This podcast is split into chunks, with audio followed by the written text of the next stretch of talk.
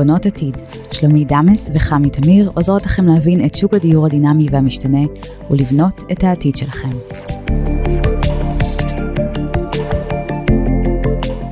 היי שלומית! בוקר טוב חמי, בוקר טוב, והנה אנחנו בעוד פרק חדש של בונות עתיד, אה, והיום, והיום אנחנו עם מיטל, מיטל כהן הלל, עורכת דין, וחמי, ספרי לנו למה אנחנו פה היום. אז uh, אנחנו בדיוק בטיימינג הנכון, כי אנחנו בדיוק כמה ימים אחרי רעידת האדמה הנוראית שקרתה בטורקיה וסוריה, וגם מרגישים פה את רעידות המשנה גם uh, בארץ, פה 3.3. העיתונים כבר מתחילים uh, בכותרות שלהם, מה יקרה, מה זה, וזה מתקשר לנו ישירות לפרק של היום שעוסק בהתחדשות עירונית, פינוי בינוי, תמ"א 38, ובואו נרחיב. אז uh, קודם כל מיטל, אנחנו שמחים שאת איתנו היום, ובואי תספרי לנו קצת עלייך, קצת uh, מאיפה הגעת. אוקיי, okay, אז קודם כל תודה רבה, אני שמחה להיות כאן, תודה שהזמנתם אותי. Uh, אני עורכת דין כבר uh, כמעט 20 שנה, עורכת דין uh, עצמאית, יש לי משרד בנתניה, מתמחה בתחום המקרקעין והנדל"ן, כל עסקאות בין הפשוטות ועד המורכבות ביותר, מיסוי מקרקעין. Mm-hmm. בשנים האחרונות אני מפתחת את התחום של ההתחדשות העירונית, mm-hmm. מנהלת פרויקטים בעיקר בנתניה. אני מוסמכת בייפוי כוח מתמשך, הייתי בוררת במוסד לבוררות עסקית, עשיתי המון השתלמויות וקורסים לעורכי דין בתחום של חוזים ונדל"ן, ופה אנחנו באנו לדבר באמת על הנושא שהתחלתם לדבר עליו, ואם תרצו להרחיב קצת, התחדשות, התחדשות עירונית, נכון. נכון. אז הנושא של התחדשות עירונית באמת היום הוא בעיקר בא לידי ביטוי בגלל העניין של הרעידות אדמה, שזה מאוד מאוד אה, עניין שהוא... אה, עלה לכותרות. עלה לכותרות, כי ראינו שהיה רעידת אדמה רצינית אה, בסוריה ובטורקיה, mm-hmm. שאנחנו נמצאים לא רחוק משם. ובישראל באמת יש ערים שיושבות על השבר הסורי אפריקאי נכון. הרגשתי את זה במשרד שלי אנחנו באנו וממש הרגשנו את התנודות האלה נכון, זה היה נכון, באמת מפחיד. נכון. אז מה שקורה אצלנו אה, מאחר ויש הרבה בניינים שלא עומדים בתקן של רעידת אדמה יש חשש מאוד גדול שאם יהיה פה רעידת אדמה בישראל יש הרבה בניינים שיקרסו וחלילה הרבה מאוד אנשים, מדברים פה על אה, עשרות אלפי אנשים יישארו ללא קורות גג, אני לא מדברת כבר חלילה על פצועים ועל הרוגים, ומה שקורה זה למעשה התמ"א, התמ"א 38 קמה על מנת לתת מענה באמת לבעיה כזו, שאם חס וחלילה יהיה פה רעידת אדמה משמעותית, מה יקרה. אבל מה שקרה לצערנו שבאמת בערים העשירות והמבוססות קידמו את התוכניות של תמ"א 38 מאחר והסתכלו על שיקולים של כדאיות ועל שיקולים של רווחיות ובפועל משהו קצת התמסמס כי הערים שבאמת זקוקות לדחיפה והערים שבאמת נמצאות בסכנה שזה הערים בפר... בפריפריה כמו שאמרנו בית שאן, טבריה, אילת, כן. ערים כאלה לא מקבלות מענה. אז רגע רגע. ונתונות לסכנה מאוד גדולה חס וחלילה במקרה של... לפני אה, שאת ככה נכנסת באמת ונותנת לנו מהידע הענק שיש לך בתחום, בואי תסבירי לנו, אני שומעת מושגים כמו תמ"א 38, כמו פינוי בינוי, תמ"א 38, א', ב', כל כן. מיני איזה, אה, אה, תני לנו קודם כל קצת את המושגים האלה, להבין מה ההבדל ביניהם בכלל. בסדר גמור. אז בואו נעשה סדר. תמ"א יש, בתמ"א 38 יש לנו שתי חלופות. יש תמ"א 38 אחד, שזה חיזוק ועיבוי הבניין, שאז לא, לא מבצעים הליך של הריסה. זאת אומרת okay. הבניין אוקיי. נשאר כמו שהוא, מחזקים אותו, בדרך כלל מוסיפים אה, אה, ממ"ד ואיזשהו חדר, אה, תוספת של מרפסת, כן. ומעלית, אה, נכון? מעלית, מחדשים mm-hmm. את הבניין, מחדשים את הקונסטרוקציות, מחדשים את הלובי, הבניין עובר הליך של אה, אה, חיזוק. Mm-hmm. דרך אגב, לא תמיד החיז... אה, בתמ"א 38-1 זה עונה לתקן של רעידות אדמה. אה, החיזוק, באמת? כן. אה. לא תמיד, תמ"א 38-2, הבנייה וההריסה, היא כן עומדת בתקן של הרעידות אדמה. החיזוק פחות. כן, מישהו כבר אמר לי על החיזוק שזה בניין על קביים. נכון זה סוג של וואו. בגלל זה גם קבלנים פחות אוהבים מבחינת כדאיות מבחינת זה זה פחות אה, פחות טוב אה, אבל לפעמים יש עיריות שזה מה שמאשרות ואין ברירה זה אוקיי. או זה או כלום אז זה עדיף מכלום ותמ"א 38-2 זה תמ"א של חיזוק וסליחה של הריסה ובנייה מחדש אבל פה מדברים על בניין בודד זאת אומרת בניין שפשוט משטחים אותו מפנים את הדיירים ומחזירים אותם אה, חזרה. אה, שבתקופה הזו היזם, היזם הוא זה שנושא בהוצאות. אה, ופינוי בינוי זה כבר יותר עניין של אה, מתחמים זה מעל Mm. 24 יחידות וזה בדרך כלל הבנתי. לצרף כמה בניינים שהם קרובים אחד לשני ושם גם עוברים הליך של אה, הריסה ובינוי. פינוי ומחזירים בחזרה את הדיירים. זה בעיקר ההבדלים בגדול בין התוכניות. וכשמדברים על התחדשות עירונית, מה זה? התחדשות עירונית זה מכיל את כל, ה, את כל הפרויקטים האלה, את כל הסוגים של התחדשות אה, עירונית. אוקיי, זאת כן? אומרת, כשיש התחדשות עירונית, זאת אומרת, חל אחד מה, מהפרויקטים האלה במקום הספציפי שמדברים עליו, בגדול נכון? כן, כן, כן. זה ה- בעיקר החלופות הקיימות הרווחות בשוק. אה, אה, חשוב לציין דרך אגב, אם אנחנו כבר מדברות על זה, שתמ"א 38 אה, עתידה להיעלם, עתידה לפוג באוקטובר 2023. אוטוטו, אוטוטו. מהשנה הזאת, שאנחנו נכון, כבר זה רץ מהר. ב-2023. זאת אומרת שבניין שנמצא בתוך הקריטריונים של תמ"א 38 צריך להזדרז מאוד עם הגשת התוכניות, עם כל מה שצריך, זאת אומרת שבאוקטובר 2003 כבר יהיה מצב של בקשה להיתר, וזה Mhm. אומר ממש אה, לרוץ אה, נגד השעון כדי להספיק. כי צריך לעבור הרבה לא? מאוד. אה, כל לא, מה שתכננו הלך? איך- מה זה אז קורה זה אם בעיה, לא? מי שלא יימצא, ב- מי שלא יהיה, אה, אה, יהיה עם היתר ב- באוקטובר 23 לא יוכל להיכנס, לא יישאר, יוכל להישאר, להישאר במסגרת התמ"א. עכשיו יש גם מדברים כל הזמן על אה, נושא חלופת שקד בתמ"א נכון, 38 נכון. ובאמת אה, אף אחד בעצם לא נראה לי שמבין על מה מדובר בתמ"א 38 חלופת שקד. מה זה חלופת שקד בכלל? אז אני אסביר. אמ, קודם כל, אה, יכול להיות, דרך אגב, עוד לא יודעים, כרגע התמ"א אמורה לפוג באוקטובר 23. יכול להיות שינויים, אי אפשר לדעת, צריך להתעדכן כל הזמן כדי להיות בעניינים. אז מי שלוקח את הדברים האלה צריך לקחת בחשבון שזה כרגע המצב, אבל כשנגיע ליעד צריך לבדוק מה קורה בפועל. עכשיו, מבחינת אה, חלופת שקד, חלופת שקד לכאורה אמורה להחליף את התמ"א. למה? כי בתמ"א היו כל מיני בעיות. אני אגיד את, ה... מהמם. את המרכזיות.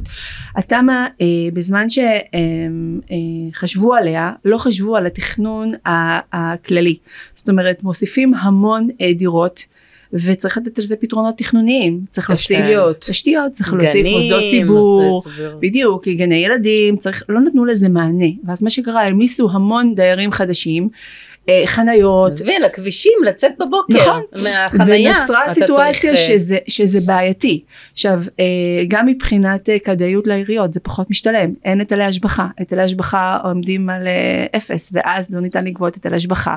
העירייה פחות יש לה אינטרס לקדם את זה ו- וזה זה בעייתי. רגע, היטלי השבחה יבואו על הדיירים?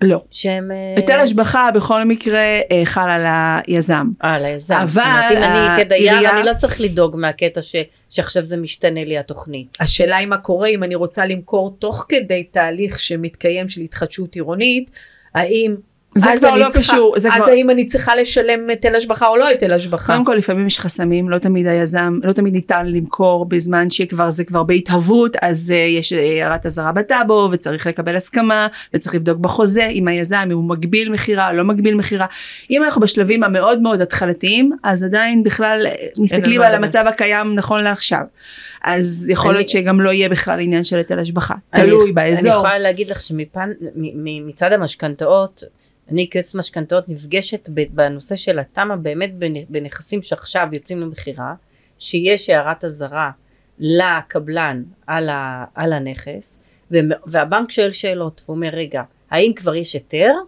או אין היתר? הנקודת ההיתר היא נקודה מאוד חשובה לבנק. נכון נכון ואז אם אין היתר, אז הוא אומר אוקיי אני ממשיך אני עובד על הנכס הזה כאילו הוא נכס רגיל ואין בעיה. אם יש היתר אז הוא מבקש לראות את כל החוזים והתקשרויות עם התמ"א והכל על מנת לראות מה כבר קורה שם ומה הבטוחה שתהיה לו. לכן כשמוכרים נכס כזה צריך לשים לב שאותו קונה יקבל אישור עקרוני מראש לנכס ולא יהיה אחר אני כך אתן בעיה. לכם דוגמה בדיוק עכשיו עכשיו אני בעסקה ש, אה, שאני מייצגת שם דיירים שקונים בפרויקט אה, תמ"א 38 שהיזם שם פשט את הרגל והם וואו. לוקחים משכנתה והבנק שם נכנס לכל דבר בטח, ודבר כאילו זאת אומרת הרגל. נכון אז צריך צריך לקחת את זה בחשבון זה אפשרי אפשרי לקבל משכנתה אבל הבנק מבקש אה, אישור בית משפט ואת החוזה ואת כל ה... פסקי דין, כל הדברים בדיוק, האלה את כל בשביל אה, כדי לדעת בדיוק שנכנסים למקום שאפשר לתת אה, באמת אה, משכנתה, אבל עוד פעם, זה אפשרי, זה יותר מורכב. זה אפשרי, זה קורה, זה אפשרי. אנחנו עושים את זה ביום יום. בדיוק, אז אם אנחנו כבר הגענו למצב של קבלן שפושט רגל ואנחנו כבר מעלים את הסוגיה הזו, בואי תספרי לנו באמת מה התהליך, איך אנחנו בכלל מתחילים, היום אני גרה בבניין שיש לו את ההיתכנות לפינוי בינוי, איך ניגשים לזה בכלל? איך אני כדיירת באה ופוגשת את זה? מול יזם, מול מגיעים כל מיני אנשים, באים להחתים, זה רוצה להחתים, פתאום מגיעים לך מכל מיני חברות, נכון. וכולם מחתימים, ו... כן, והפחד, איך יוצאים על מה מזה? אני הולך לחתום מה אנחנו בכלל. עושים? אז קודם כל, אה, אז ככה, הייתה תופעה אה, בעייתית. אה, תופעה שהרבה, בוא נקרא להם מאכערים, היו מגיעים והיו מחתימים. אנשים בלי כישורים, בלי הבנה בכלל על מה הם מחתימים, שהיו מגיע, מגיעים מטעם יזם כזה או אחר, שפשוט היה מנחה אותם להגיע למקומות מסוימים ולהחתים. ומה שקרה, לפעמים זה היה מטעם יזם, ולפעמים אה, פשוט מתוך אה, קצת אה, בדיקה מה אפשר ומה אי אפשר, והיו הולכים ומבטיחים הבטחות ללא כיסוי, הבטחות שיזם לא יכול לעמוד בהן, הבטחות שבדיוק עונות לצרכים של אותה אוכלוסייה מוחלשת שצריכה את הדברים האלה, אה, ולמשל מבטיחים שטחים הרבה יותר גדולים ממה שאפשר לתת, מבטיחים מפרט הרבה יותר טוב ממה שהיזם מסוגל לתת, דברים שהם, אה, שאנשים, הרי זה החלום שלהם, לקום, לקום, אה, לגור במקום ש, שאתה רוצה באמת לגור בו, ובסופו של יום מה שקרה זה שהיו אה, אה, המון אה, אה, חתימות לאותו בן אדם, ואז הוא היה סוחר בחתימות האלה, הוא היה מוכר וואו. אותם, אה, מבינה, היה מוכר אותם לקבלנים, תמורת הרבה מאוד כסף, או פשוט תוקע את הפרויקט, אנשים היו לא היו יכולים לזוז כי, כי הם כבר חתמו. עכשיו אם החתימו רוב אז הייתה בעיה באמת הפרויקט היה תקוע ואז הגיע חוק המארגנים זה היה אה, בשנת 2017 שבא לעשות סדר והסדר שהוא בא לעשות זה למעשה אה. כדי באמת להיות תחת הכותרת של מארגן וכדי שזה באמת יוכר צריך לעמוד בזמנים צריך לעשות את זה נכון אם לא עושים את זה נכון למעשה זה בטל אז מה, זה, מה המשמעות של זה? המשמעות שקודם כל גם, דברים, גם אה, אה, חוזים שנחתמו לפני שהחוק נכנס לתוקף, זה חשוב, אוקיי. אוקיי? גם במקרים כאלה, אם עברה התקופה ולא החתימו את הרוב הנדרש, גם אפשר לבטל. זאת אומרת, פונים לממונה, יש ממונה אה, על החוק, ש, אה, שהיא אמורה אה, לבדוק את זה, ואם באמת לא עומדים בקריטריונים, אפשר לבטל את ההסכם, אבל חשוב. צריך לבדוק. זאת אומרת, לא כל, לא כל אה, אה, פרמטר שעל פיו היום אפשר לבטל, אפשר גם לבטל מה שהיה היה אפשר לפני. בדיוק, כן. יש פרמטרים שכן ויש פרמטרים שלא, כן. צריך לבדוק. כי הרבה פעמים אוקיי. גם יכול לבוא אה, קבלן או יזם או לא משנה מה, הוא אומר כבר השקעתי באדריכל, והשקעתי נכון, בתוכניות, וזה תקוע לי בדיוק. מול העיר- מול בדיוק. העירייה, זה ו- לא כזה פשוט. בדיוק. וגם בסופו של יום תבינו שאם הממונה בדקה והגיעה למסקנה שאכן ניתן לבטל את ההסכם, זה לא נגמר פה, צריך להגיע לבית משפט, ואז אותו זה שהחתים צריך להוכיח שהוא כן עומד, באמת והוא. כן עשה, זאת אומרת יש פה תהליך, לא כל אחד בנוי להיכנס לזה, לא כל אחד יש לו את היכולות להיכנס לזה, צריך uh, לראות איך עושים את זה. אז- אבל מצד שני זה נותן איזשהו מענה, זאת אומרת שזה לא אבוד לגמרי, וגם, וגם בשורה התחתונה מה שחשוב זה שהיום אנחנו נמצאים באיזושהי אה, פרוצדורה מסודרת. לכן אם בא לכם מישהו הביתה אתם צריכים לבדוק באמת באמת שהוא עושה את הכל כמו שצריך, שהוא מארגן כנס דיירים, שהוא אה, אה, עומד ברוב הנדרש על פי חוק. וזה דרך אגב יש עורך דין שמלווה את הדיירים בסופו של יום ובודק את הדברים האלה, בודק על מה חותמים ואיך חותמים, זאת אומרת שזה לא נעשה בצורה חפיפניקית כזאתי.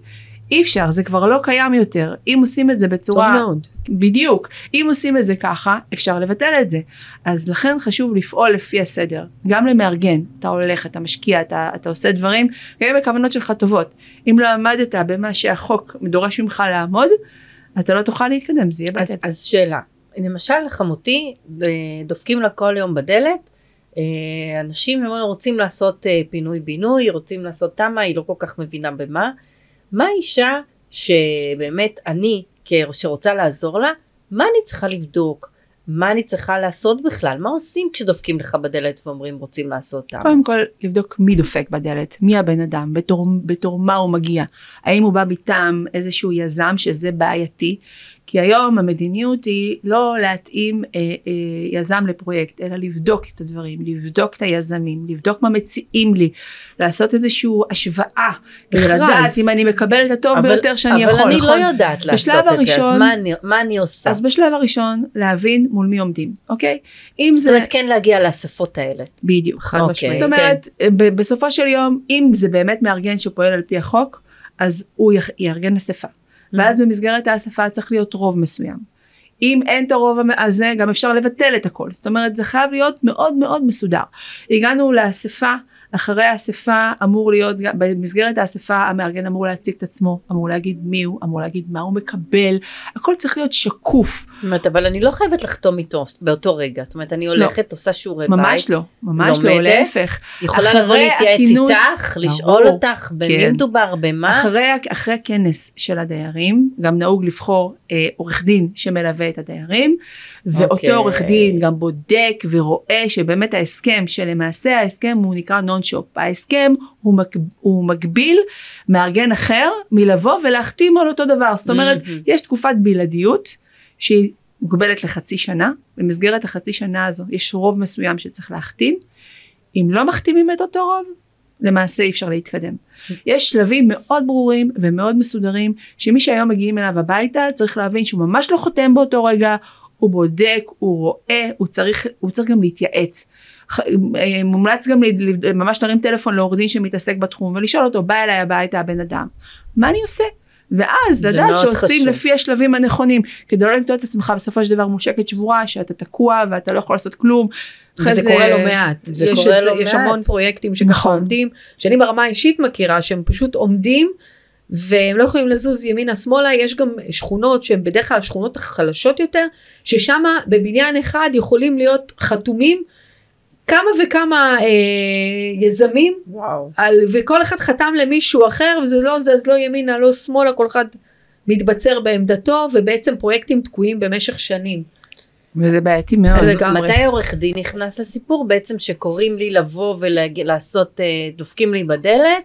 עורך דין, עורך כן, דין נכנס אז כבר בשלב ההתחלתי. ממש זאת אומרת, בהתחלה. עורך דין כבר בהתחלה צריך לראות אם הדיירים אה, אכן אה, על מה הם חותמים, אם הם מבינים על מה הם חותמים. דרך אגב, אם יש דיירים, אה, דיירים שלא מבינים את השפה, חייב לתרגם להם את זה. אם זה לא מתורגם זה גם בטל. זאת אומרת, בן אדם לא יכול לחתום אם הוא לא הבין על מה הוא חתם. בוודאי. ואם הוא לא אה, אה, מסכים. זאת אומרת, ה, ה, זה רק, דרך אגב, זה ההתחלה של ההתחלה. עוד לא הגיע יזם, עוד לא, זה רק איזושהי היתכנות אה, לבדוק אופציה של אה, אה, פרויקט של התחדשות עירונית באותו, באותו מקום, באותו אזור. רצוי בכנסים האלה להגיע כבר עם עורך דין שייצג דיירים, שהוא יציג מבחינה משפטית את כל, את כל הדברים, ובעצם לעמוד לבחירתו של ה...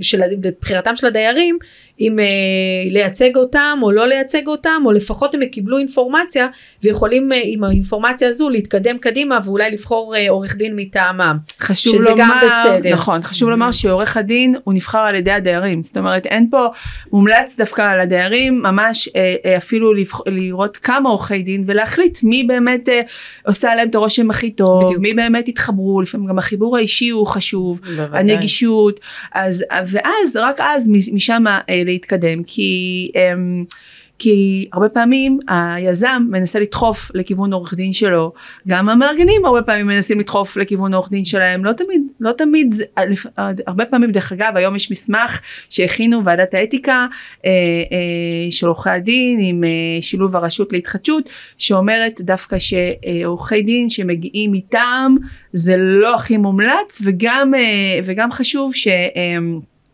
העורך דין שלא יהיה גם אה, מארגן וגם מלווה את הדיירים. זאת אומרת שתהיה, שהוא יהיה או מארגן יח- או מלווה את הגיוני הדיירים. שהוא נכון? יהיה נראה כן. לי לצד אחד ולא שלא לשני יהיה ניגוד הצדדים. עניינים.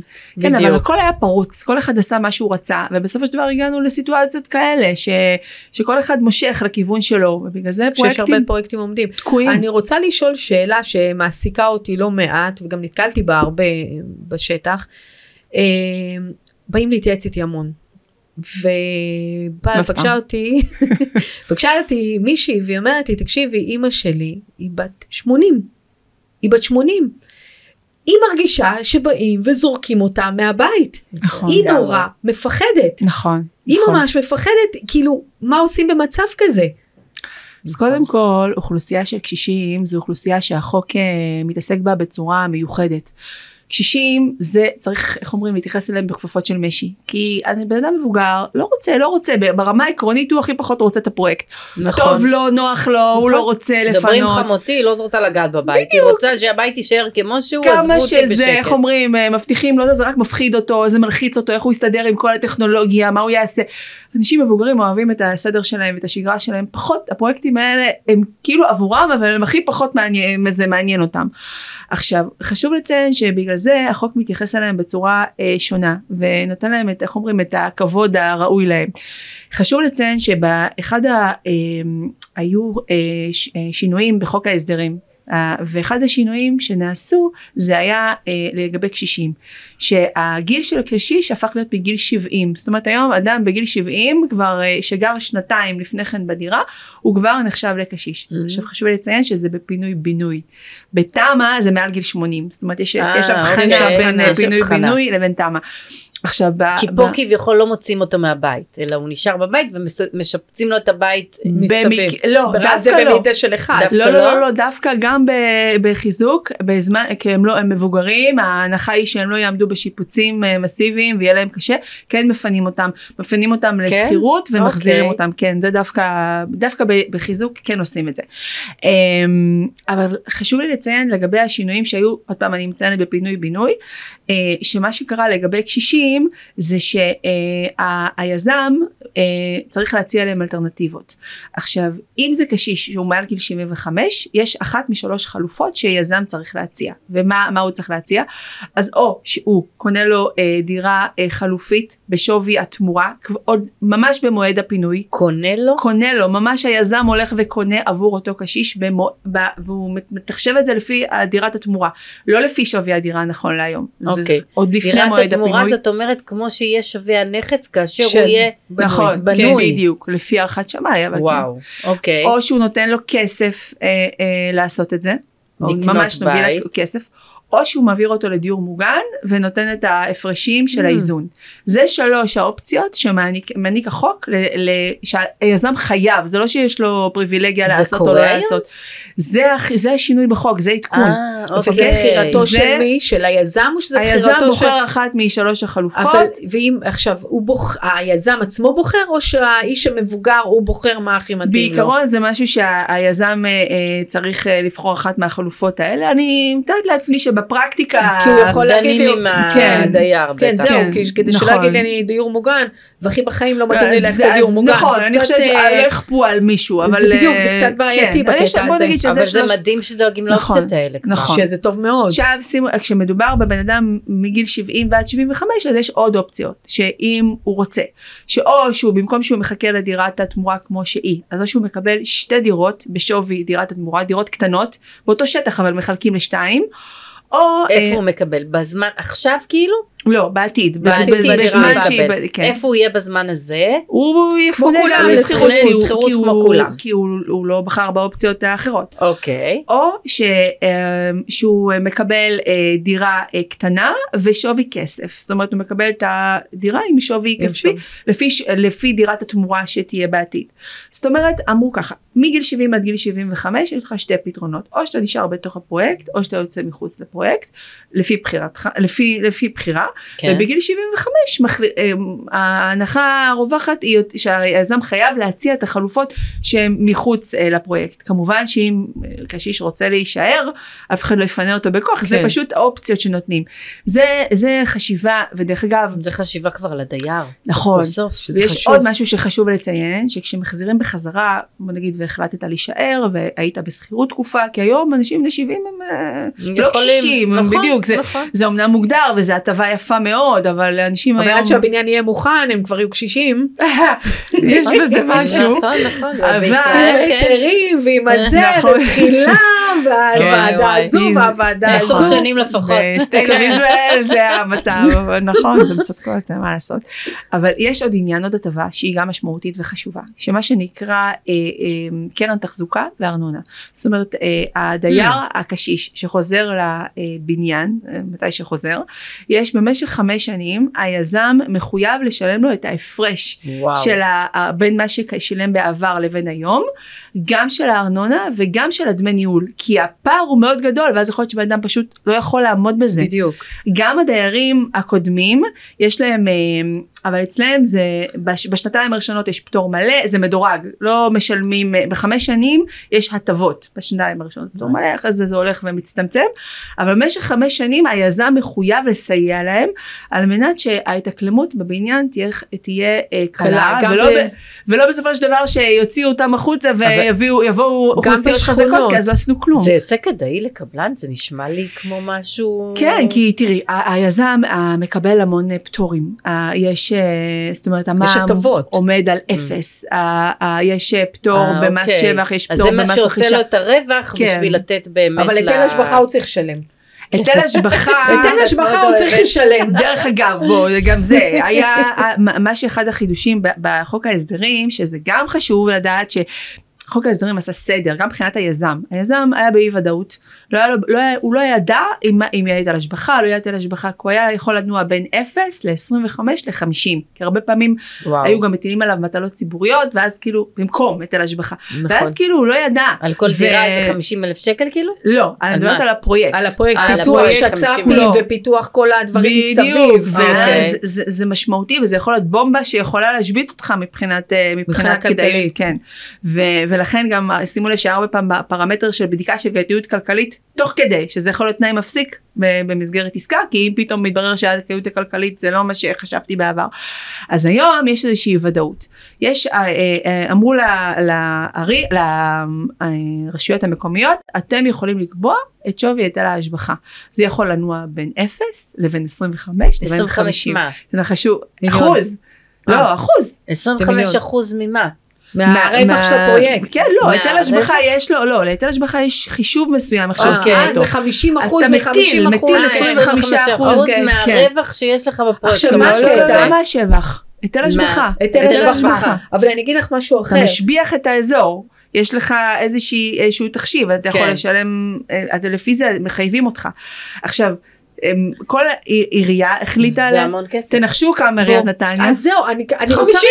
עכשיו אני רוצה להגיד משהו, אני רוצה להגיד משהו שיותר מזה, גם כשאת ניגשת לפרויקט ובא הקבלן ומגיש את כל התוכניות שלו והכל, העירייה בודקת שחס וחלילה הוא לא ירוויח יותר מ-16 עד 18 אחוז וואו. מהפרויקט. עכשיו זה מס... לדעתי זה לפעמים מעמיד בסכנה אה, את היזם. קבלן, בטח. כי הוא רוצה לגשת לפרויקט. בדיוק, הוא צריך להרוויח, הוא חייב, הוא חייב בשל- הוא להרוויח. חייב אם הוא לא להרוויח. ירוויח בסופו של יום, הוא לא תישארי בלי בית ובלי מה? לא, כלום. הוא ייתקע גם, יש ייתקע, סיכוי לא יהיה מאוד בית. שהוא ייתקע. תראו, ה- ה- יש סבירות, יש איזושהי הנחה שב-2023, לא אגיד עכשיו, אבל מאות יזמים הולכים אה, להיתקע, ולכן, אה, זה- אז אם אנחנו כבר מדברות על זה, אז גם חשוב לדעת איך בוחרים יזם. אז רגע, בדיוק. אז, אז שנייה, אני רוצה להבין. קודם כל, אני אומרת לעצמי, אוקיי, בא אליי, באו אליי לאספה, אמרו לי, בואי, יש את האספה הזאת, יש את האספה הזאת וזה. אני לוקחת אה, את מיטל, אני אומרת, בואי איתי, תקשיבי, תשמעי, תגידי לי מה את חושבת, מה נכון, תבררי לי את הזה. ודיירים האחרים גם כן מבינים מה נכון להם, ואנחנו ביחד מתאגדים, ועברנו את השלב הזה. עכשיו אנחנו צריכים באמת, מגיע יזם, נכון? נכון. מה עכשיו עושים? אז, אז איך אני יודעת שיזם הוא טוב, הוא לא טוב? גם אז- פה את עוזרת אז- לי ב- בעניין כן, הזה? בוודאי, בוודאי. העורך דין אוקיי. מלווה את הדיירים מההתחלה ועד הסוף. העורך דין הוא, הוא בודק שהכל נעשה לפי השלבים, שהערבויות אה, מתקבלות, תכף נדבר גם על עניין של ערבויות, כן, שזה זה מאוד משמעותי. מאוד חשוב, כי אה, לא כל אחד נותן את אותו דבר, צריך לא לראות. כל יזם נותן לא אותו כל יזם אותו... נותן את אותם בטוחות, אפשר... אוקיי. אה, אז, אז, אז קודם כל צריך לעשות הפרדה. יש לנו את המארגן שהוא זה שמארגן את, ה, את האספה הראשונית ולמעשה בודק אם יש באמת נכונות לפרויקט של התחדשות עירונית באותו מקום. שכמו שאמרנו זה יכול להיות נכון להיום תמ"א 38 שנגיע לחלופת שקד שכרגע דרך אגב היא עדיין, אה, אה, היא עדיין לא נכנסה לתוקף, לתוקף. היא אמנם עברה בכנסת אבל היא עדיין לא, בפועל לא נכנסה לתוקף ויכול להיות לנו גם איזשהו מצב שלא יהיה גם לא יהיה חלופת שקט, זה יכול להיות מצב של ואקום כזה כן. שאין זה ואין זה ואז זה קצת בעייתי כי אז כאילו אוקיי. יהיה רק מתחמים אבל, אה, אבל כן חשוב לציין שאז אמרנו יש את המארגן, יש את היזם שהוא זה שבסופו של דבר בונה. חותם, לא, הוא זה שחותם עם הדיירים על ההסכם, ויש את הקבלן, שהוא זה שבונה מבצע, בפועל. בדיוק. אוקיי. לא תמיד היזם הוא הקבלן, לפעמים היזם הוא מביא קבלן, אבל, אבל הוא זה שחותם עם הדיירים. לכן האחריות היא שלו. אז חשוב, גם של הקבלן, אבל גם שלו. עכשיו חשוב אה, אה, לומר שיזמים בעבר, כמו שאמרנו עם כל המאכערים, הם היו באים, חלקם, חלק היו מוכרים את החתימות, וחלק היו באים עם יזם. שיזם היה ממש שולח אותם ואומרים אוקיי זה היזם בואו מצמידים אותו לפרויקט וככה מתקדמים. שזה הכי גרוע כי אז אתה מראש תקוע עם יזם מסוים ומה שהוא נותן לך מה שתקבל תגיד תודה. תגיד תודה. בדיוק. אבל, אבל נכון להיום אה, אחרי כל השינויים והדברים שאמרנו דיברנו עליהם מקודם אז התמונה השתנתה וגם דיירים מבינים שיש להם יכולת לשחק זאת אומרת זה לא אומר שאם מגיע יזם אז אני צריך להגיד לו תודה רבה שהגעת אליי כי אני נמצא איך אומרים איפה שאני חי. עדיין יש מקום למשחק ועדיין אה, המון יזמים רוצים להיכנס לתחום כי כי, כי זה משהו שהוא רווחי אמור להיות רווחי. זה רווחי בדיוק וזה אמ, עכשיו אז, אז חשוב לציין שאחרי שעברנו את השלב של המארגנים ועמדנו ברוב הנדרש והתקדמנו הגיע הזמן לבחור יזם. עכשיו היזם כמובן אחרי שיש גם עורך דין אה, דיירים היזם הוא אפשר לעשות סוג שכמו שאמרנו מכרז יזמים מה זה אומר? זה אומר שממש פונים ליזמים עם שאלות עם שאלות על, על, על, על מי אתה, מה אתה, מטעם מי אתה מגיע, איזה חברה, מה קורה אם אתה עם כמה חברות ביחד, מה קורה אם אתם מתפצלים, מה קורה אם אתם מסתכסכים, מה קורה אם מישהו מהבעלי המניות נושר באמצע, מי, מי, מי, מול מי אנחנו עומדים, אה, מי בסופו של, אה, מה אתה נותן לנו, מה התמורות שהדיירים מקבלים, זה נושא שהוא מאוד מאוד חשוב. אה, אה מי היזם? מה התמורות שהדיירים מקבלים, ופה הזמן ללחוץ, כי אפשר ללחוץ. יש דברים בחוק כאן המשא ומתן. בדיוק. המשא ומתן, אבל תמיד צריך לזכור, שאני תמיד אומרת את זה, בסופו של יום חשוב שהקבלן גם ירוויח. נכון. זה כי יש אבל למקסם את מה שאפשר לקבל. בדיוק, למקסם את מה שאפשר לקבל, כי הרבה פעמים אנשים מתחילים, או הוא מרוויח מלא וזה, כן. תתפלל שהוא ירוויח כמה נכון, שיותר, נכון. כדי שבסופו של יום לא יחסוך עליך לא בחומרים, נכון. לא בשטח ולא בשום דבר אחר, ושבסופו נכון. של יום יהיה לך דירה להיכנס אליו. וזה משהו שאני כל הזמן אומרת, חבר'ה, מה שאפשר לקבל, לקבל כמה שיותר בגבול, נכון. ולא לעבור אותו. נכון. תראו גם יש היום באמת אנשים שמתנגדים על שטויות, זאת אומרת אה, סתם בגלל שהוא מדמיין שהוא יכול לקבל איקס והוא לא מקבל את זה. עכשיו קודם כל היום הכל צריך להיות שקוף. יזם אמור, אוקיי, אני לא אומרת לכם שזה נעשה במאה אחוז, אבל אמור לתת לכולם את אותו דבר. אלא אם כן יש מראש אנשים שמראש הם לא באים שווים, זאת אומרת דירת גן או, או פנטהאוז או בן אדם שיש לו כמה דירות בפרויקט, אז, אז ברור שהוא לא... שלם הרבה כסף אבל כמה דירות בפרויקט. כן, בסדר, לקחת את זה בחשבון. גם את זה לוקחים בחשבון. נכון, אבל, אבל... יש לו מיסוי. אז זהו, אז זה דווקא תכף אני אני אגע בזה, זה חשוב. כן, זה, זה חשוב, דווקא, כי אנשים לא יודעים את זה. נכון, העניין של המיסוי, יש, כמו שאמרנו, העניין של ה... יש אה, תיקונים בחוק, אז גם במיסוי עשו תיקונים בחוק. אה, אני, אני אגיד את זה, כן, אני אגע בזה, כי אנחנו נוגעים בזה. אוקיי, בסדר. אז uh, לגבי מס שבח, אז בעבר, אם נגיד היה לי כמה דירות בבניין או במתחם, אז רק על דירה אחת הייתי מקבלת פטור, בתור, אני מדברת בתור בעל דירה. כן. נכון להיום, נכון. החוק, uh, במסגרת התיקון לחוק ההסדרים, גם אם יש לי יותר מדירה אחת במתחם או בבניין, אני מקבל פטור. זאת אומרת, אני לא חסום. כן, זה חשוב מאוד, כי בעבר אנשים היו מתחילים לחשב. זהו, כי מתחילים. בדיוק, ואז היו מוותרים, ואני מכירה אישית שוויתרו וכי אז לא היה ו- וזה בעיה. אבל עוד פעם שימו לב שאנחנו מדברים על פינוי בינוי. ועוד איזשהו קריוס קטן שבחוק ההסדרים החדש כל השינויים שדיברנו עליהם אמורים אה, כמעט כולם אמורים להיכנס לגבי תמ"א. אבל עוד פעם, תמ"א אמורה לפוג, וזה חידושים וואו. שאמורים להיות, בזמן שכמעט לא יהיה זמן בפועל שיקרו. שיצא לפועל. אבל לכו תדעו בינתיים מה יקרה, אנחנו כן. מדברים... אז רגע, אה, הייתם ממליצים אה, לעצור פרויקטים לא. בגלל העניין הזה? לא. זה ממש לא. לא. לרוץ קדימה.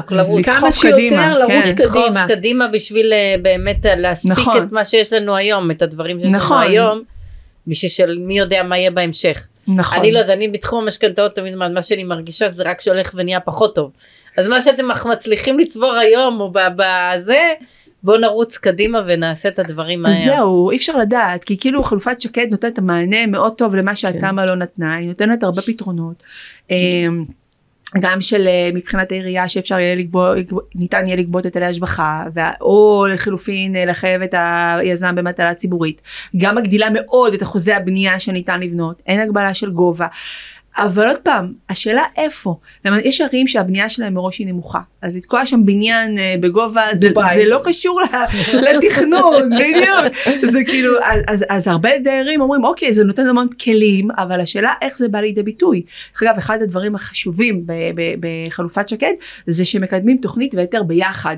זה לא נכון. אחד אחרי השני, אלא זה במקביל. האם באמת אנחנו צריכים לעצור פרויקטים עכשיו לפי מה שאת אומרת? או. לרוץ ולמהר כן לעשות, אה, מה, מה אתם חושבות כאילו בנושא לדעתי תמיד שלך? לרוץ קדימה, לא לחכות, אין מה לחכות, את יודעת, ממשלות קמות נופלות, תמיד קורה משהו. מה שאפשר להריץ היום, אני יכולה להגיד על הבניין שלי, שחתמנו לפני כמה שנים על תמ"א 38-2, כבר התקדמנו ואז התחלף מהנדס העיר, ובום, עכשיו כל התוכנית אה, נעצרה והיינו צריכים לא משהו אחר. היא פשוט קיבלה תפנית וזה עוד פעם משך אותנו עוד כמה שנים קדימה כי עכשיו נכנסו לנו עירוב שימושים וזה חייב להיות פינוי בינוי וכל הדברים מסביב. גם בתחום המשכנתאות אני יודעת ואני מרגישה תמיד שאם אנחנו לא מבצעים עכשיו תמיד חלים איזה. נהלים חדשים איזה דברים חדשים ולכן אנחנו מעדיפים לרוץ קדימה אז אם אנחנו באמת מדברים ככה על תחום המשכנתאות מה קורה כאשר נכס באמת אה, עם המשכנתאות איך, איך זה עובד הדברים האלה?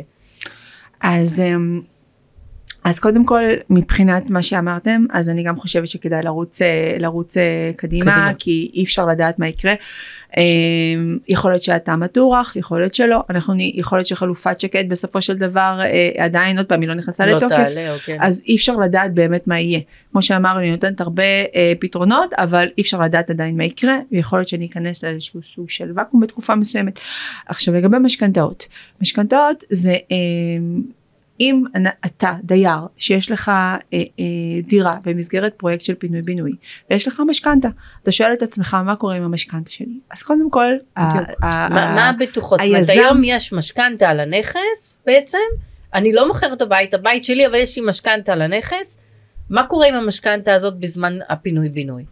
אז קודם כל יזם שמגיע אה, הוא צריך בסופו של יום נכנס בנק מלווה נכון נכון. הבנק מלווה זה אומר הבנק שמלווה את, הפ... את הפרויקט זאת אומרת היזם הוא לא מביא את כל הכסף מהכיס שלו יש בנק בסופו של יום שמלווה, שמגיע נכון. ומלווה את הפרויקט וזה הביטחון גם של הדיירים שיש בנק יש אבא ואימא לפרויקט נכון. לפעמים יזם עושה את זה מהון עצמי ויש פה סיכון מאוד גדול כי, כי, כי לא בטוח שהוא ישרוד את זה לא בטוח שהוא תראה, תראה, חשב על, על הכל מראש אה, ולפעמים יש כל מיני עניינים שלא צפינו שלא ידענו כמו מה שדיברנו בעניין של היטלי השבחה שזה היה איזשהו נעלם.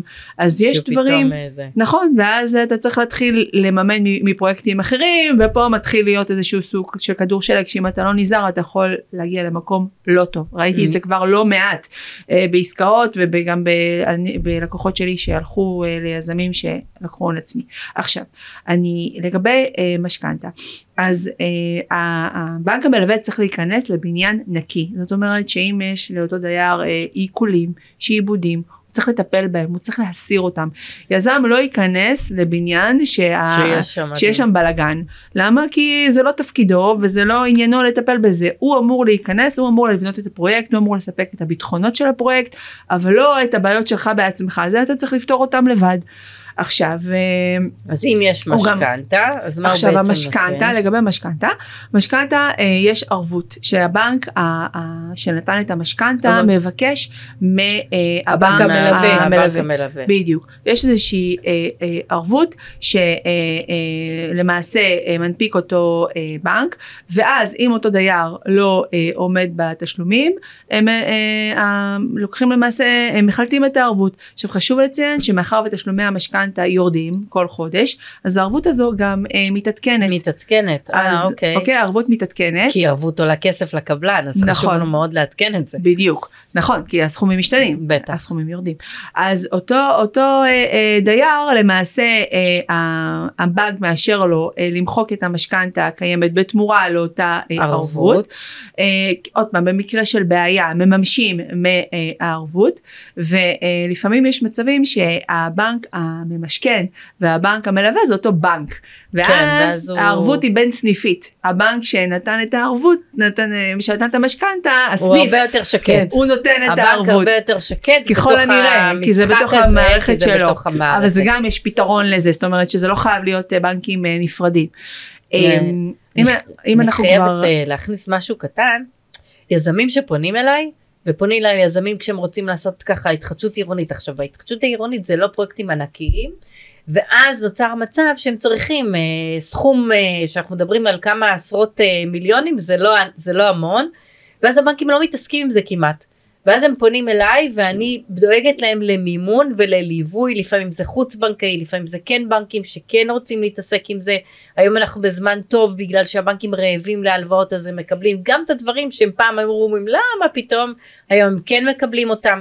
אז גם בהתחדשות עירונית יזמים שמגיעים אליי אנחנו דואגים לליווי ולליווי שאני שקטה שלא יהיה בעיה לאותם אה, דיירים אחר כך. וזה חשוב מאוד כי למעשה יזם שיודע מראש שהוא מקבל את הליווי הנכון והוא לא נתקע בדרך אז זה חשוב מאוד כי זה. נותן שקט לכולם אז לכן הליווי זהו. הזה הוא מאוד מאוד חשוב והוא משמעותי. אז פה יש אז- לי שאלה לגבי הליווי, כי יש כמה דברים שצריכים לקחת בחשבון.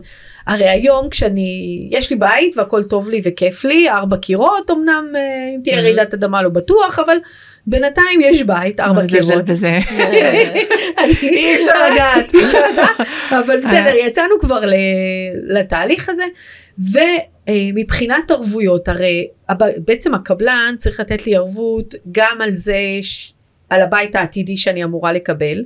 עכשיו, מה שנכון להיום, עוד 4, 5, 10 ו-15 שנה, יכול להיות שזה לא אותו דבר, לפי הערבויות האלו. אה, דבר שני, מה קורה לגבי אה, השכירות, גם אני אמורה לקבל שכירות באותה תקופה, האם אני מקבלת ערבויות גם על השכירות? עכשיו יש הובלות, אני עוברת מבית אחד לבית שני, ובתקווה שכל השנים האלה שהבניין ייבנה אני אשאר באותו בית, אלא אם כן מה קורה אם יש לי עוד בית בדרך שאני פשוט, אין מה לעשות, בא לדרך למכור אותה, יאללה צי לעוד דברים, כאילו צריך לקחת בחשבון וואו, את כל התהליך הזה. תהליך ארוך. כמו שאמרתי איך הבנק מתייחס לדברים האלה, זה חשוב לי, אז- זה בעצם, שתיכן צריכות לענות לי. אז אה, אני, אני, אני אגיד מהמקום שלי, קודם כל, כן. אז זה בדיוק מה שאמרתי מקודם, שיש, אה, אה, זה הזמן לעשות תחרות בין יזמים ולראות מה אפשר לקבל. נכון, לא לפגוע ברווחיות של היזם, לא לפגוע בכדאיות הכלכלית שלו לבצע את הפרויקט, אבל מצד שני, למקסם מה שאפשר למקסם עבור הדיירים, וזה תפקיד של עורך הדין של הדיירים, שהוא למעשה מנהל את המשא ומתן מול היזם, והוא רואה מה הוא יכול להוציא. עכשיו, אה, להוציא מבחינה שהדיירים יישנו בשקט. ברור. ברור, חד זאת שלא יהיה להם את הבעיות בדיוק, האלה פתאום. הרי- אה, הרי תבינו, ערבויות זה, זה, ביט, זה ביטחונות לניהול הפרויקט ויש ערבויות להמון דברים. נכון, יש גם ו- הרבה סוגים של ערבויות, אני בדיוק. מכירה ערבויות אוטונומיות, ערבויות חוב נכון, מכר, ערבויות- נכון, יש המון סוגים של בדיוק, ערבויות. נכון. אז הערבויות שאנחנו מדברים עליהן, בוא נגיד, נדבר על המרכזיות שבהן, למרות שיש כל מיני סוגים של ערבויות שצריך לבקש מהיזם, זה אה, קודם כל באמת אה, ערבות חוק מכר.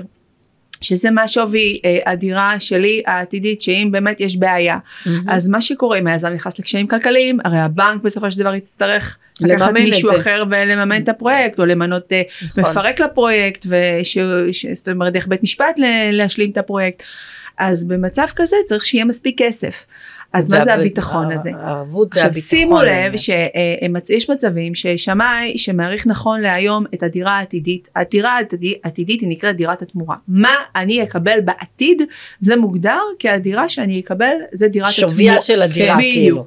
השווי של הדירה. אז היזם נכון, אה, סליחה, השמאי מגדיר את ה...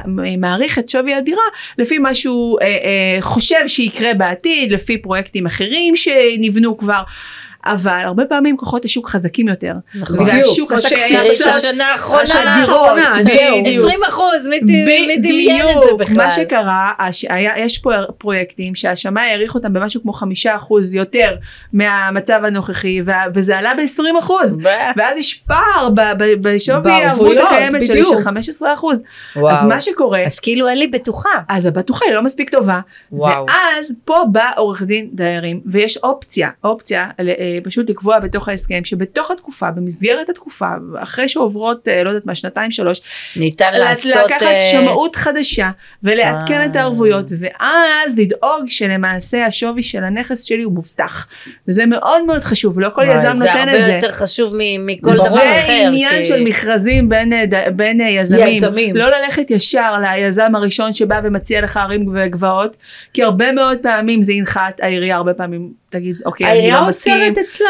העירייה בדיוק, לא, זה לא- מגיע מהנדס עיר חדש, מחליט שהוא הולך על מתווה כזה או אחר. מה שנקבע-. בדיוק, מה שנקבע זה לא מה זה מה. יש, בדיוק, וזה קורה. וזה קורה. נכון, ואז אתה יותר בבעיה. חשוב לי זה שאני אוכל לישון בשקט, שיש בטוחה לכסף שלי. הבית שלי, הזה, כמה חשוב העורך דין פה. ברור, חד נכון. משמעית. מסתכל על כל הדברים חד האלה. משמעית. עכשיו יש גם עניין של ערבות, אה, כמו שאמרנו, ערבות שכירות, צריך שיהיה מספיק כסף בצד לממן את השכירות. תיקחו בחשבון שיכול להיות סיטואציה שהיזם מתעכב בפרויקט. נכון. זאת אומרת, יכול להיות, זמן השכירות. בדיוק, עזבי, מחירי השכירות גם עלו בשנה נכון, האחרונה בדיוק. בצורה מטורפת. נכון, גם צריך, שם צריך לקחת תמיד אז צריך את הספייר. לתת, נכון, לתת, לא לתמחר את זה בדיוק לפי השווי, אלא לתת את זה קצת יותר, כדי שיהיה באמת אפשרות לממן את זה. דרך אגב, אה, הדיירים לא מקבלים, חלק מקבלים חודשי, חלק מקבלים לפי רבעון, רבעון. חלק מקבלים צ'קים, חלק מקבלים מראש תשלום. חלק ישירות לבעל הנכס נכון. שמזכירים ושוכרים ממנו את הדירה. אני אגיד לך גם יותר מזה, נתקלתי גם uh, בשאלה שבאו ואמרו לי, uh, בחוזה uh, אמרו שמי שיעריך את השכירות זה שמאי. אמרתי מצוין, מצוין, לא אני רוצה מהיום את ה... ש... שאני אדע כמה אני אקבל. אז אמרתי לאותו בן אדם, אמרתי לו תקשיב תעצור רגע, מה שהיום זה לא מה שיהיה עוד ארבע וחמש ושש או עשר שנים נכון. מתי שהפרויקט יצא לפועל. ברור שעדיף עדיף שהשמאי כל פעם. ששמאי יעריך לך בדיוק נכון. את הסכום שווי פחות או יותר, נכון. ואז לצאת לדרך, ולא נכון. היום יקבעו לך 5,000 שקל, כשזה יצא לפועל זה יהיה 6 ו-7, מאיפה נכון. תשלים? ליזם יש, ל, סליחה, לשמאי יש את הכלים. נכון. נכון. יש גם אה, אה, עניין שיש עוד, יש כל מיני סוגים של ערבויות, יש ערבויות אה, לתיקון רישום בית משותף, בסוף זה ערבות רישום, של נכון. דבר צריך לתקן בטאבו, את. הבא, את הבניין, זה לא נשאר ככה. בדיוק. צריך שיהיה כסף לזה. מה קורה עם דיירים סרבנים? דיירים סרבנים זה גם נושא שאולי כדאי קצת... כן, אה, אולי נדבר על דיירים סרבנים גם קצת. דרך אגב, אה, יש. ערבויות לזה שאם צריך לנהל הליכים משפטיים, הרי אנשים אין להם איך לממן את, ה... וואו, את הסרבנים. ה- זה. רגע, רגע, רגע. מה זה סרבנים? או, זהו. תסבירו אני לי. יש לי דוגמאות מדהימות. איפה מסרבים בדיוק? בהתחלה? באמצע? יפה. אה, על מה את מדברת? אז קודם כל דייר סרבן אז אה, זה צריך זה חשוב להגיד שלא אה, כל מי שסרבן זה באמת אה, אה, זאת אומרת יש סרבנים שזה מוצדק שהנימוקים של הסירובים שלהם מוצדקים וזה עומד במבחן החוק זאת אומרת לא כל מי שמתנגד הוא באופן בהתחלה, אוטומט ואת מדברת סרבן, בהתחלה שהתארגנו לעשות את הזה, כן. שיש כאלה שאומרים לא רוצה. תראו בואו אז, אז, אני, אז את אני, אני? אני רוצה שנייה אני אעשה קצת תנו לי טיפה זה אני אעשה סדר. סדר. קודם כל יש רוב, רוב שהוא הרוב שעל פיו מתקדמים עם, ה, עם הבניין, אוקיי? אוקיי. החו, החידושים כמו שאמרנו בחוק ההסדרים קבעו שנכון להיום הרוב הוא 66, 67. שישה, שישה? 66 בתמ"א אחוז. עוד 70. יותר טוב. 66 אחוז במתחם של אה, פינוי בינוי וזה אה, זה היה בעבר אה, 80 זה 80, עבר נכון. ל-66 אוקיי. זה במתחם ו-60 בבניין יש לזה איזשהו אבל הרוב הצטמצם. אז דרך אגב, ה-34 גם זה ה- כן? הסרבן, אוקיי. מי, שמ, מי שלא חתם, מי שלא חתם על ההסכם, אז הוא אה, מטבע הדברים אה, מסרב. מסרב. עכשיו אוקיי. השאלה, מה הסיבה? למה הוא לא חתם? אם זה נימוקים ענייניים, לדוגמה מגיע בן אדם קשיש ולא מקבל את מה שהוא צריך לקבל, הוא לא נחשב לסרבן, נכון. נכון, הוא לא חתם וזה מוצדק. אם למשל בן אדם נכה עם מוגבלות, שאמורים להעביר אותו לדירה שמתאימה לצרכים שלו, ולא עשו את זה, אז הוא לא נחשב לדייר סרבן. יש כל מיני פרמטרים. אם, אוקיי. אה, אה, גם אם לא עשו את כל התהליך התארגנות כמו שצריך. מההתחלה, נכון, זה גם לא- לא נקרא סרבן. בדיוק, אם לא כינסו את הדיירים, אם לא תרגמו להם את זה לשפה שמובנת להם, שזה מאוד מאוד חשוב, העניין של התרגום.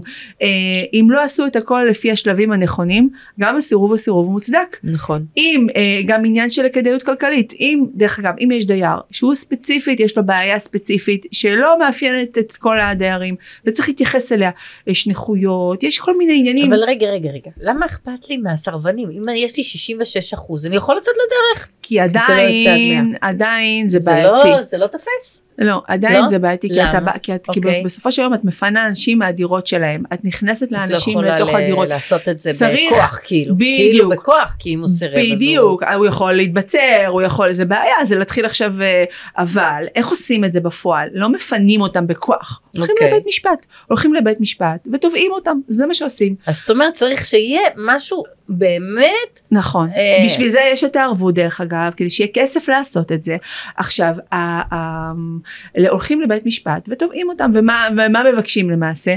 או שבית המשפט יוציא צו שאומר שהם, אה, למרות, שלמרות הסירוב ניתן להתקדם, או, ואותו עורך דין למעשה חותם מכוח אה, אותו אה, צו, או שפשוט בית המשפט אמר להם, זה, לא מקבל את הסירוב שלהם, ואז למעשה, אבל זה נעשה בצורה ש... אה, של כפייה, אלא בצורה של רק דרך החלטה של בית משפט. הבנתי. וזה חשוב.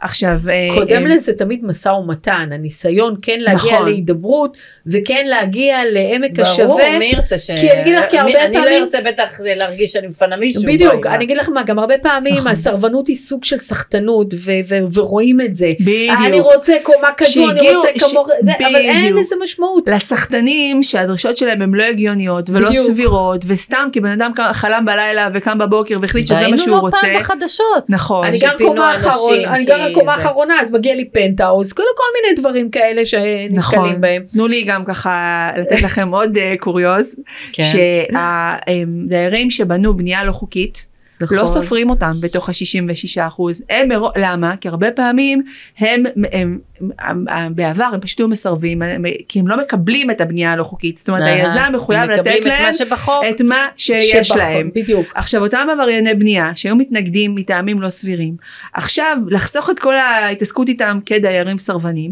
מראש הם לא נספרים, הם לא נספרים בתוך Mm. ה-66 אחוז, לא. ואז אה, למעשה ככה מצמצמים את, ה, את העניין הזה, וזה מאוד חשוב, זה גם אה, אה, תיקון לחוק שהיה. מעולה. גם אה, אה, הרוב שדיברנו עליו של ה-66 אחוז זה גם הולך להיות בתמ"א 38 זה גם אחד מהשינויים שאמורים אה, לחול ב, ב, ש, בחוק החדש שייכנס לתוקף חוק ההסדרים החדש. לכן יש פה המון המון דברים ש, שחשוב לדעת שחשוב וואו. להתעדכן אתה כעורך זה- כל הזמן אתה צריך להיות בתוך נכון. העניינים וללמוד אותם וזה כי נכון. אתה כי זה מאוד יכולה- דינמי וזה מורכב וזה גם אה, אה, הרבה דברים איך אומרים דבר משפיע על דבר וזה, וזה מאוד מאוד חשוב אה, אה, להתעדכן כל הזמן כי אה, כן. כמו שאמרנו. גם אם יש לך חריגות בנייה, עדיף לך לאשר אותם, נכון. ולא- ללכת להוציא את הכמה שכסף שזה עולה, תאשר את זה היום, כי אז ה- כל הבנייה היא בעצם נחשבת, ואז אתה מרוויח בעצם. זה נכון. משהו שצריך להגיד לדיירים עוד לפני זה כן דברים, ש... תקבל את זה. כן, זה דברים שצריך הרבה לא להגיד אותם. מבינים את זה וחושבים יהיה בסדר יהיה בסדר. עד ליום שזה בדיוק ואז. שהם מגיעים הם מקבלים דירות מה לעשות יש לי קוריוז לגבי מישהו שחילק את הדירה שלו לשלושה, נו. והוא רוצה עכשיו שלוש דירות. אה באמת? למה הוא אה, חילק את הדירה שלו. לשלושה? כן, הוא החליט. ו- וזה על קטע של סרבנות, אבל מהר מאוד אה, מורידים אותם ומבינים, ואומרים להם, שומע? אז אם יש לך שלוש דירות, אז יש פקח של העירייה, שהוא אה, זה. נכון עכשיו, יש פתרונות. מיטל גם את כעורכת דין גם מדברת עם הסרבנים זה גם התפקיד שלך או. התפקיד של מי זה? בעיקרון אה, מומלץ דווקא היום לפי העניין הזה של התיקון של ה... שרוצים לעשות מומלץ שמי שיתבע את הדיירים הסרבנים זה לא יהיה עורך דין דיירים הרי בסופו של יום אתה גם אמור להיות עורך דין שלהם נכון. אז זה פחות אה, אה, נכון. זה הדיירים זה עצמם. פחות אה, מומלץ אבל עושים את זה נכון לעכשיו עושים את זה זאת אומרת כן, עורכי דין זה- שמייצגים דיירים אה, בהחלט מגישים תביעות נגד הדיירים הסרבנים זה פחות אה, מומלץ בגלל מה שאמרנו אבל עושים את זה כי עוד פעם כי זה תוקע את הפרויקט הרבה פעמים זה תוקע על שטויות עכשיו דיברנו כבר הרי על אה, דירות התמורה שאמרתי נכון. אני יש לי שלוש דירות אני רוצה עכשיו כשאני מגיעה ביום שתכלס כבר יצאנו לדרך יופי מגיעה לי דירה. איך היא נקבעת כלומר אני יודעת שמגיע שמאי ויש ניקוד לכל אה, דירה שבהתאם לזה אני אמורה לקבל את אה, דירת התמורה שלי העתידית. זה לא בהגרלה? אה לא, לא? זה תלוי, אוקיי. זה תלוי מה היו הפרמטרים של הדירה אם אני המקורית שלך. בקומה שלישית, אז מה? אבל זה אם אתה- אם שלישית? מתחם של בקום- של אה, זה בניינים בכלל מתחם, אז יש מה הרבה עושים? קומות שלישיות אז אז מה צריך? ל... ל- אז בדיוק זה זה זה זה אני יודע תלוי מה המאפיין? זה תלוי מה המאפיין שאתה מנסה לדעת מראש ולקבוע את זה מה- עם היזם הוא כבר בשלב ההתחלתי. נכון. אתה עם היזם נכנס לפינות נכנס לכל לדקויות נכנס לחניות למחסנים לאסלה? למפרט הטכני כן, כן. באמת מנסים לשפר הכל כבר בהתחלה כי אז יש לך על מה להילחם ברגע שכבר חתמת אז איך אומרים זה כבר אה, נגעת אבוד. נסעת. בדיוק זה כבר נגעת כבר- נסעת. נכון אז אז כן יודעים את הדירה שאני הולכת היו- לקבל? לא, אבל עושים איזושהי אה, חשיבה מראש מה נותנים, אה, אה, למשל אם זה מה, מה המאפיין של, ה, של הבניין, אם זה ש, אה, דירות מעורבות מבחינת חדרים, אז אם זה אה, הגדלה מבחינת אה, אחוזי בנייה, או אם אה, יש אה, תוספת מסוימת, מה התוספת שנותנים, בדרך כלל 12 אה, 12. נכון, מה זה 12? 12 מטר על השטח הקיים בדירה מגיע מודד ומודד ואז הוא אוקיי. מוסיף 12 מטר ועוד 12 מטר מרפסת. זה זה בדרך כלל.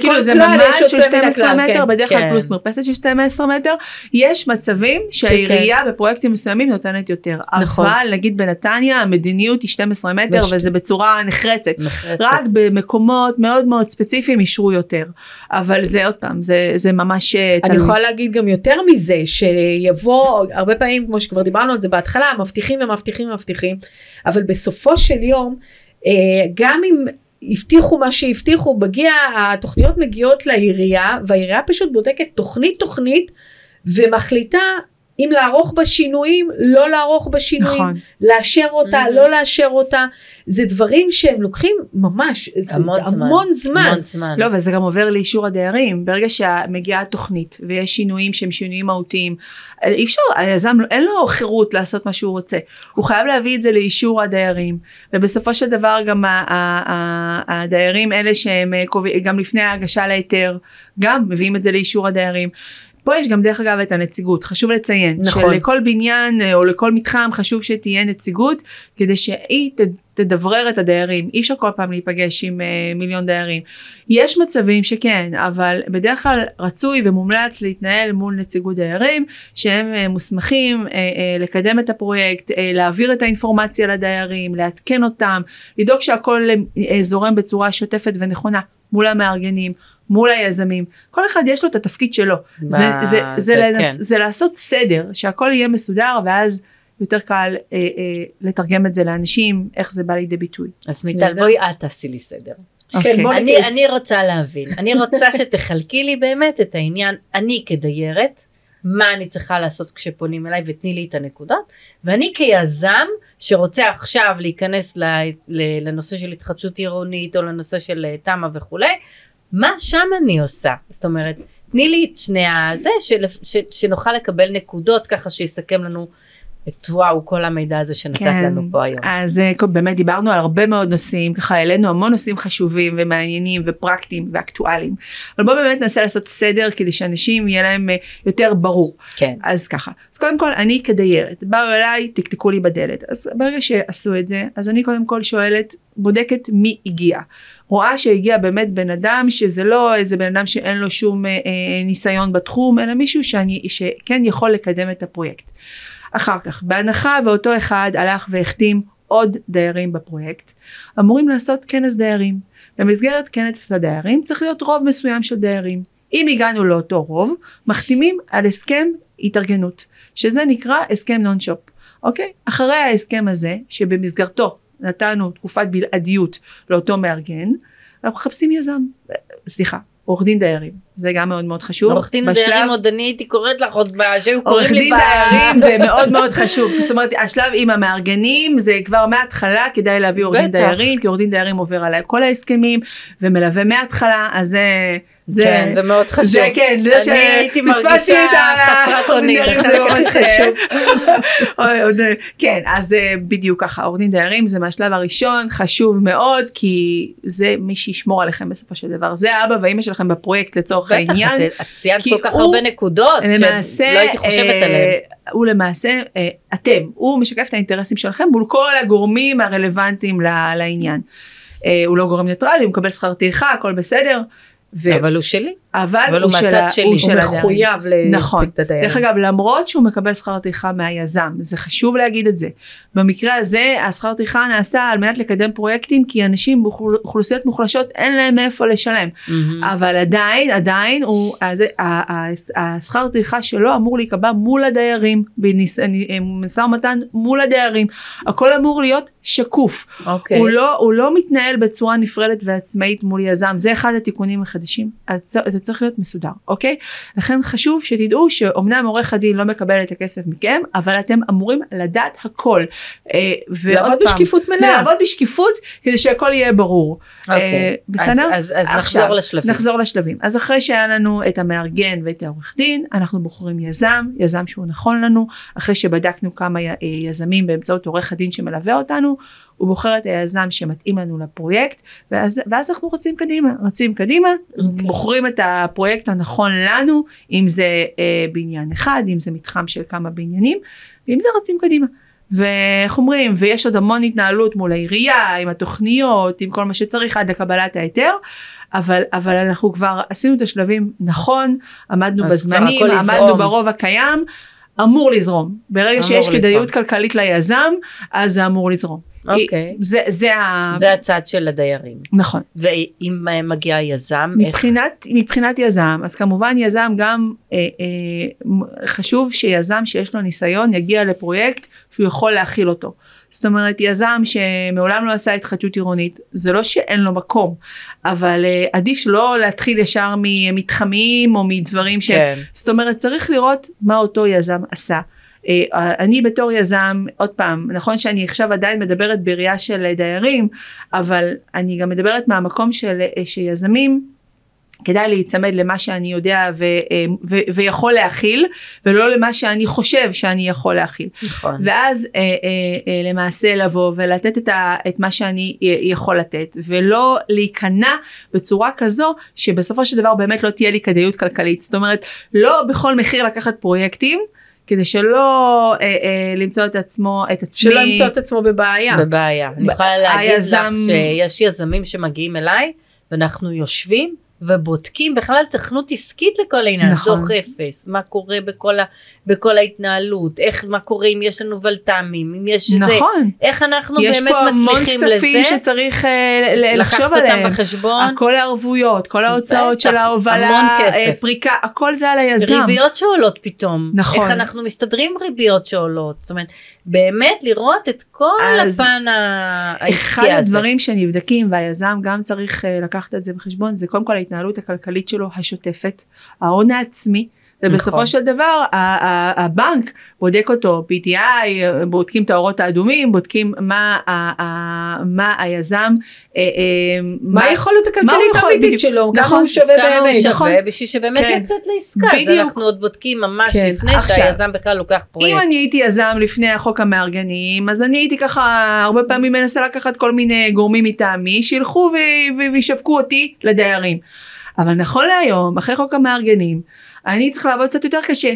אני צריך לתת הצעות, אני צריך לה- לה- להתאים באמת את עצמי לפרויקט הנכון לי. אבל זה בסופו של דבר זה גם היזם מרוויח מזה. בטח, כי הוא לא ילך. לדברים שהוא לא יכול אמור, לעמוד בהם. בדיוק, שהוא לא אמור מלכתחילה להגיע בדיוק. אליהם. נכון. אז שימו לב שיש יזמים שמתמחים יותר בפרו- בענייני בוטיק, ויש יזמים שמתמחים יותר ב- ב- במתחמים. בפרויקטים גדולים, ש- נכון. חברות גדולות.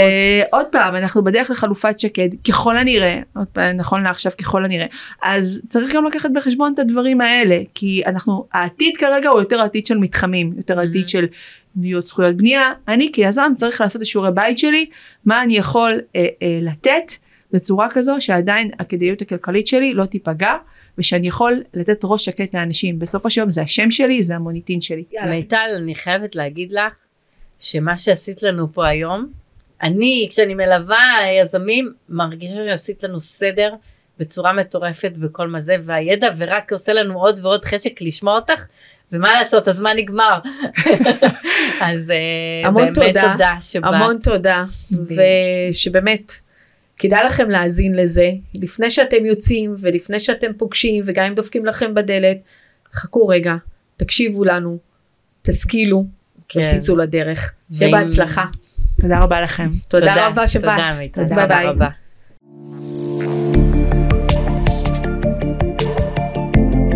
תודה רבה שהאזנתן והאזנתם לנו. אפשר לשמוע אותנו גם בספוטיפיי, אפל פודקאסטים וגוגל פודקאסטים. אם אהבתם את הפרק, אנא דרגו אותנו בחמישה כוכבים באפליקציה בה אתם מאזינים, ושתפו את הפרק לפחות לחבר או חברה אחת שיהנו ממנו. זה יעזור לנו להפיק עבורכם עוד תוכן. אם יש לכם רעיונות לפרקים נוספים או לנושאים שתרצו שנדבר עליהם, צרו איתנו קשר. מוזמנים לבקר בפייסבוק, באינסטגרם, ביוטיוב ובטיקטוק שלנו. נתראה בפרקים הבאים.